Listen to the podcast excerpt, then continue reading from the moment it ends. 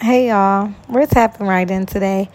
I just wanted to tell y'all that people love when you're authentic. Like when you're a genuine person and you're confident in being yourself, no matter who you are, whether you're the person that walks in the room and you light it up, or you're the person that's super shy and when somebody talks to you, they wouldn't even think they would have such a great conversation with you, or if you're corny, quote unquote, whatever that means to people, or super confident or super silly, whatever it may be, super nerdy.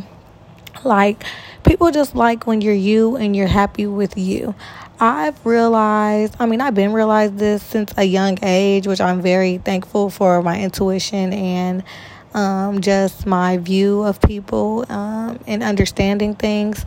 But like, I've realized even like going into my adulthood that like a lot of people are trying to be people that they're not, and that's where issues come in, like them trying to prove themselves to other people, or them trying to, you know, basically live above their means for other people, just to show that they can do something or that they have what other people have. Like, no, cut that out.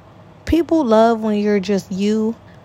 And the blessings just come with that, no matter what it is, whether it's materialistic things or, you know, just good, healthy relationships. Like, the people will come. The people that are going to fuck with you are going to fuck with you.